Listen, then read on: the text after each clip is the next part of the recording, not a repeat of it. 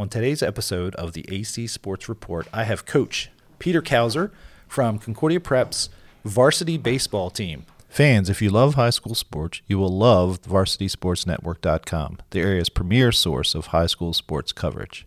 V S N specializes in daily game coverage, feature articles on local teams and athletes, video highlights and interviews, and the area's most comprehensive presentation of schedules, scores, and standings.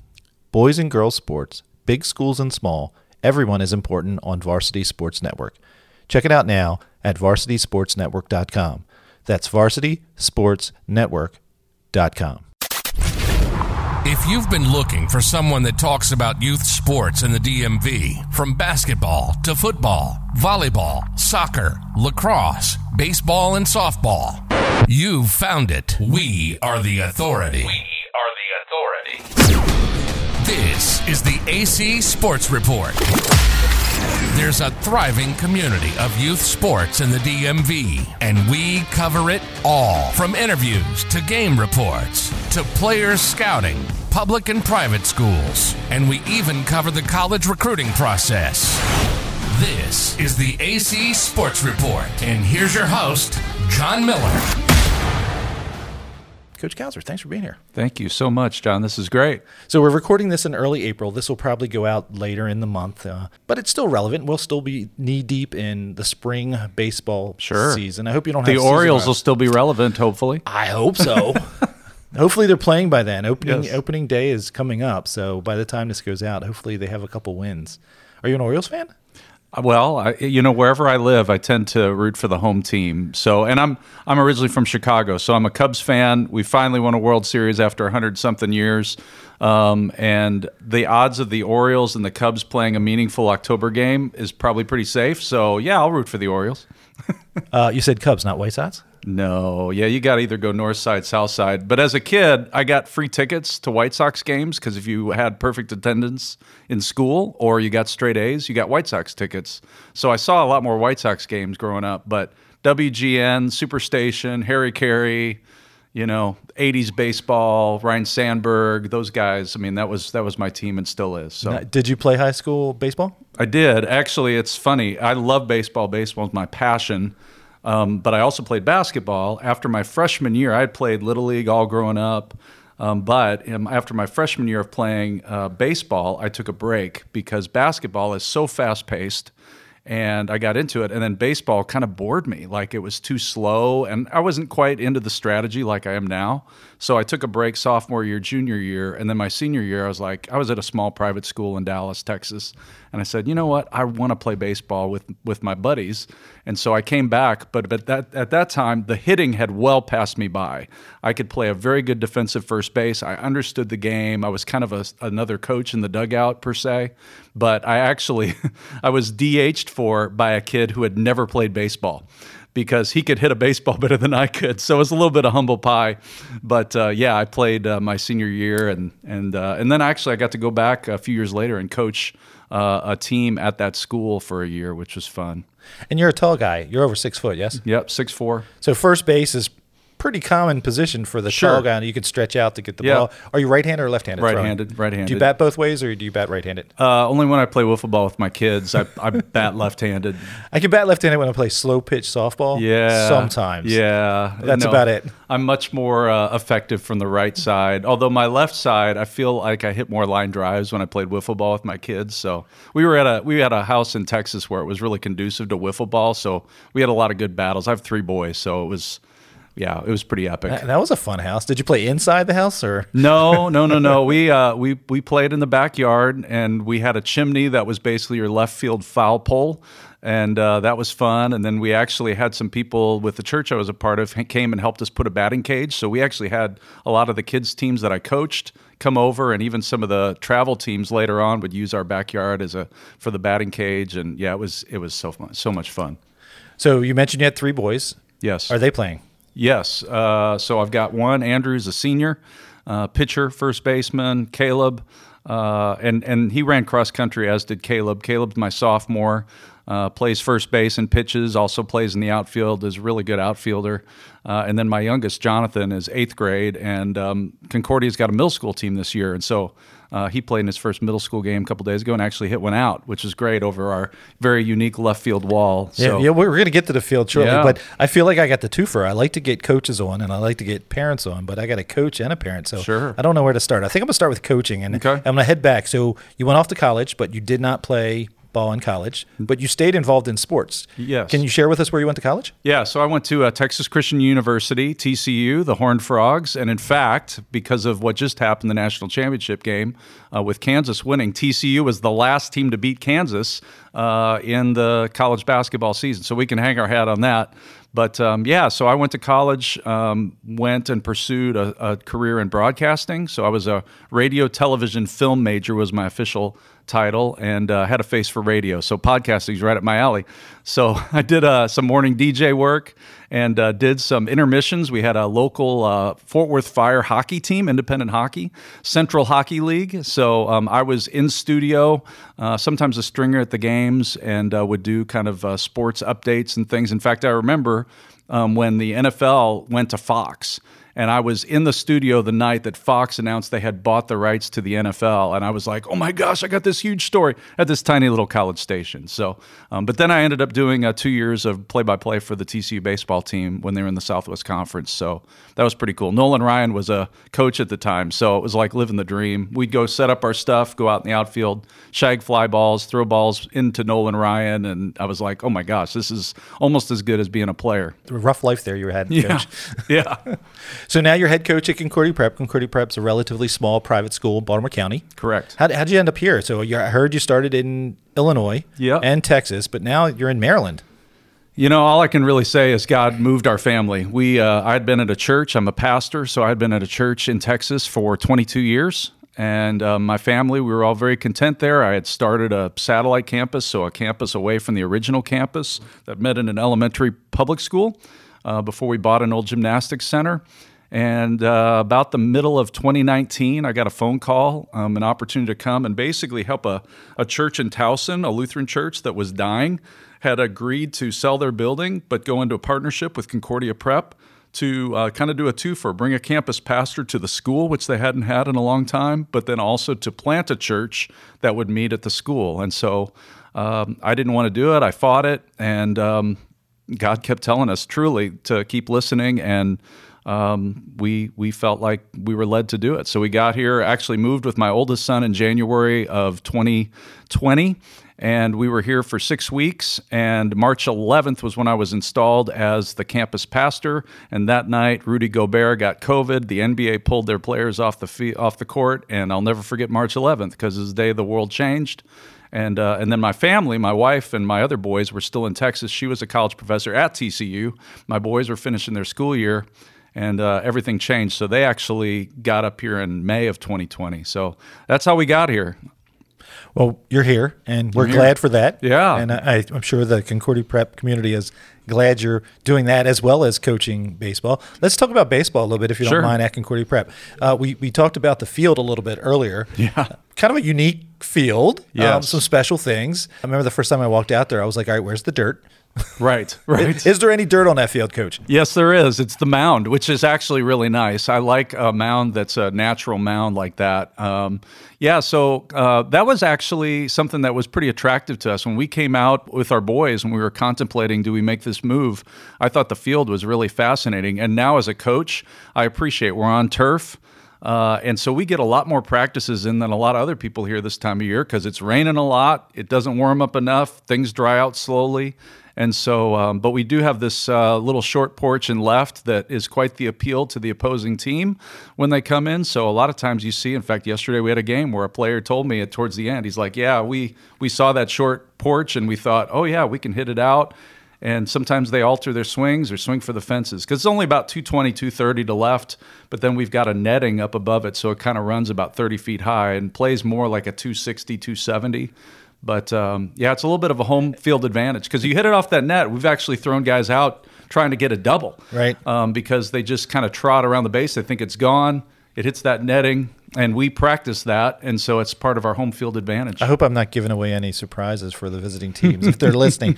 We, we forget all about it. So it's almost like in you know Fenway where they have the green monster. Sure. It's kind of a short porch, but it's got the tall wall and – but it's yes. not green. It's a it's a net. It's just and, a net. And when I first went, it, I didn't see it at first. I was like, and then, but if you look, if you're careful, and I guess you talk about that in the pregame with the little meeting with the yes. umps and the other coach. You're like, you know, it's a short porch, but it's got to go over the net. If it plays off the net, it, that ball's in play. Ball's in play. We're going to throw you out. But then in right field, there's really nothing. It's, we don't have. It's the great abyss. Yeah, you you you want to cut off right center field. Um, we actually practice as well um, double cuts, which you don't very see very often in baseball. So, you know, you'll have a second baseman go out, he'll take the first cut, and then you'll throw into a shortstop for the second cut, and, you know, you've got to be creative. Now, usually if it gets way out there, a guy's going to circle the bases, and there's not much you can do about it. But, um, yeah, right now we don't have any any fencing once you get kind of in the right center all the way over to the right field line. Do you generally want to keep the, the outfielder back and, and keep the ball in front of you in that yes. situation? Because there's no real wall to play it off of, and, and the last thing you would do is chase the ball in it when it's going the other direction. Sure, and and a lot of times in baseball, you tend to put, you know, your fastest guy in center, and then you you know you put a guy with a really strong arm in right, um, left field. You know, uh, tends to be a really strong. It, it's interesting. I tend to put a guy in right field that I know may not get to every ball, but he's going to smother the baseball and keep it in front of him. Uh, and then left field, I tend to look for a guy that has a pretty good arm that can get that ball off the netting, turn, and fire to second most of the time to see if we can hold the guy to a long single. Right. I imagine the opposing coaches n- might have a, a kind of an opposite strategy coming into this. And sure. if they haven't planned in advance, that's, that's a good home field advantage. And right field is where you get the sun. And so uh, for a lot of teams coming in too, that right fielder – Uh, if you're not practicing out there every day, that can be a pretty stunning ah, moment when you yeah. go for that first fly ball and go, oh, wow, I can't see it. Uh, so it's it's really interesting. There's definitely some dynamics. We had two umpires yesterday that had never been there, and so going over ground rules. and and uh, But it's fascinating. I kind of like – I'm not a cookie-cutter baseball field guy, so I like things that have little corners and nooks and crannies that may look different. So I mean, Wrigley Field is certainly that way, where I watched a lot of games growing up. But, uh, yeah, our, our Saints field is a little bit of a home field advantage. And last year with COVID, we actually got to play our championship game there uh, for the M I A C conference. So you mentioned fields. Uh, what do you think about what they're doing the Orioles uh, Orioles Park at Camden Yards with the whole left field cutout and more? I mean, it's I saw a picture. It's this weird little yeah, it's, geometric squared-off corner, so to speak. I'll be interested to see at the end of the year how many home runs it takes away. Um, I'm actually, I'm kind of intrigued by it. I bought a mini plan this year for the first time, and my seats are actually closer to the field now because they're in left field. Uh, and so, um, yeah, I, I understand that. And going to games last year, the ball just flies out to left field. And so uh, I think to bring pitchers in, I think John Means even made a comment last year after his no-hitter. He was like, I'm glad it was on the road because had it been at home, I'm probably not getting that no-hitter. So, you know, I, it's thirtieth year of Camden Yards. Um, the ballpark looks beautiful. It's probably in the top three of any ballpark in, in baseball right now. And, um, yeah, go ahead, make the move. You know, if, if the Orioles win a couple extra games because of it, then everybody will go, great, let's keep that. And if not, then they'll go, why did we move it? You know, no one likes change, whether I'm a pastor in a church or uh, with the great game of baseball, we don't like change. So I'm still trying to get over the universal designated hitter. So you and I, um, I've been playing baseball since I was little, and I have coaches and, and parents and, and people from a lot of different sports, but I would say baseball is probably the one I know the best. Sure. And you taught me something before the show, you and, and I kind of might have known this if I was paying attention, but yeah. So I asked you about wooden bats, and I was kind of being a little silly. Sure. But you said drop three for the metal or the the, the yeah. non-wooden bats that you're using. What does drop three mean? So, yeah, baseball bats, and it's actually interesting. Like if you have a drop ten bat, it's going to be a lot cheaper. So when you got kids that are little, they can't swing a heavier bat. And so your first number is your length in inches, and your second number is your ounces in weight. And so like when my kids were, you know, eight, nine, ten, they might swing a drop eleven, drop twelve, so a twenty-eight inch bat and a sixteen ounce weighted bat. Well, in high school here, you got to play with a B B core bat that is a drop three. So if a guy's swinging a thirty-two, it's got to be a twenty-nine ounce bat. And so um, you want to even that playing field. And obviously, if you have a, a thirty-two inch bat and you're swinging a twenty-two ounce, or a thirty-two inch bat with a twenty-two ounce. You know, weight, there's an advantage of how quickly you can come through the zone. And so everybody's got to kind of be on equal footing there. Is there a, a length requirement? Does it have no. to be a thirty? Could you use no, you a thirty-one inch? You could, yep, yep. You see guys, a lot of guys on our team will use anything between probably a thirty to thirty-three. Do the refs look at the bats before the game? Or they is it, ask us. Or is yeah. it a situation where they it's an honor system, but if someone suspects, they'll be like, oh, let me see that bat. And correct. Correct. Yeah, they they ask before the game, does everybody have the correct equipment? Everything is up to code. Now, when you get in the playoffs, a lot of times, um, and with travel sports, they'll come in dugouts and basically inspect all the bats and make sure they're stamped properly and things like that. I was at a lacrosse game the other day, and I, the refs actually held up the lacrosse stick with the ball in it, and I guess it depending on how deep the pocket is for the lacrosse stick, they checked every one of the sticks before the game. You don't see that every game because most games are in a let's go, let's go, let's hurry up. Right. And, but uh, I guess the amount of checking is different for every everybody. Yeah, every umpire is different, too, and what they're kind of a, maybe a stickler more for. and and uh, But, yeah, that's uh, pretty standard. And and now, you know, honestly, those bats, I mean, it's a, it's an investment. And so uh, it's amazing. A drop three bat, you know, can easily run you three to five hundred dollars. Ouch. And after, in some cases, after a year, people go, yeah, it doesn't have the same ping off the bat, and so oh, we got to get the next bat. So ran, ran out of hits. Yeah, I'm glad I have three boys. We just pass them down the line. I'm like, hey, if you find a buddy that'll let you use their bat, then go for it. You know. Yeah, the days of using your friend's bat when you go up is probably over. We're like, oh, yeah. Hey, that's only got six hundred hits in it. So right. If you use it five times, I'm in trouble. That's right. So, baseball. Yes. Concordia Prep has a upper school, middle school, high mm-hmm. school. I don't you can correct me on the terminology. So, that's do you right. get most of your players? This is your first year as a coach. First year as a coach. So, do you, from what you know, do you get most of your players on the high, in the high school from the middle school, or do they come from other schools, or a little bit of both? Um, and it's interesting because I've only been here during the pandemic, really, and so we didn't have any middle school sports last year um, because we were somewhat in a hybrid situation, and we were just good to get some of the high school, upper school sports going.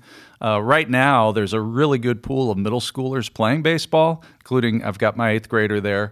And so it'll be a little more of a farm system, but certainly um, with shadow days and students that come just for the high school experience, upper school experience, uh, I know we've got a few guys that are coming maybe to play football, play soccer, or other sports that uh, basketball that are planning to play baseball in the spring. So it's it's really a, a twofer in how that works. And uh You know, right now, and because we're a smaller school, you see bumper crop. So we've got a really strong group of seniors. We've got a, a pretty good stable of juniors, a couple sophomores, and I only have one freshman this year.